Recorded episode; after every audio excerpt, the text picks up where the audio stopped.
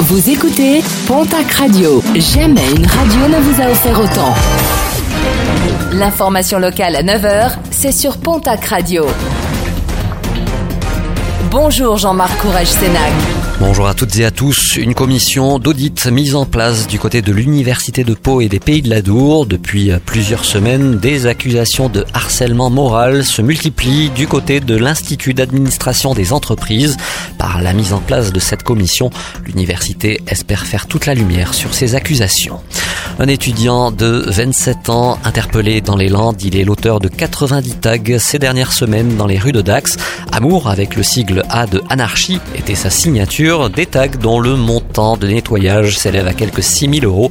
Ce dernier a finalement été interpellé grâce à la vidéosurveillance. Il sera prochainement convoqué devant la justice pour ces faits, mais aussi pour des insultes aux forces de l'ordre. Après Uber Eats, Deliveroo arrive sur Tarbes. La plateforme de commande de repas en ligne est opérationnelle depuis ce jeudi dans la préfecture des Hautes-Pyrénées. Une trentaine de restaurants sont désormais partenaires de ce nouveau service de portage à domicile. Des emplois de livreurs sont par ailleurs proposés. Direction le www.deliveroo.fr slash appli A2PLY. Nouvelle journée de mobilisation contre la réforme des retraites ce jeudi dans la région. Plusieurs manifestations à Tarbes, Pau, Hoche ou bien encore Bayonne et Mont-de-Marsan. Quelques perturbations sont également attendues dans certaines écoles et dans les transports, notamment avec le réseau Idélis à Pau, un réseau qui fonctionne à raison de 8 bus sur 10 aujourd'hui.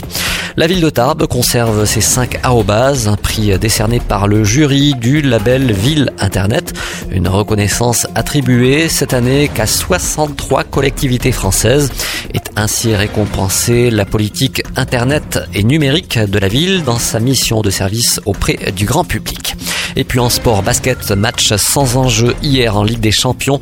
Les Lambernais se déplaçaient chez les Turcs de Banvit, défaite des Verts et Blancs sur le score de 81 à 66.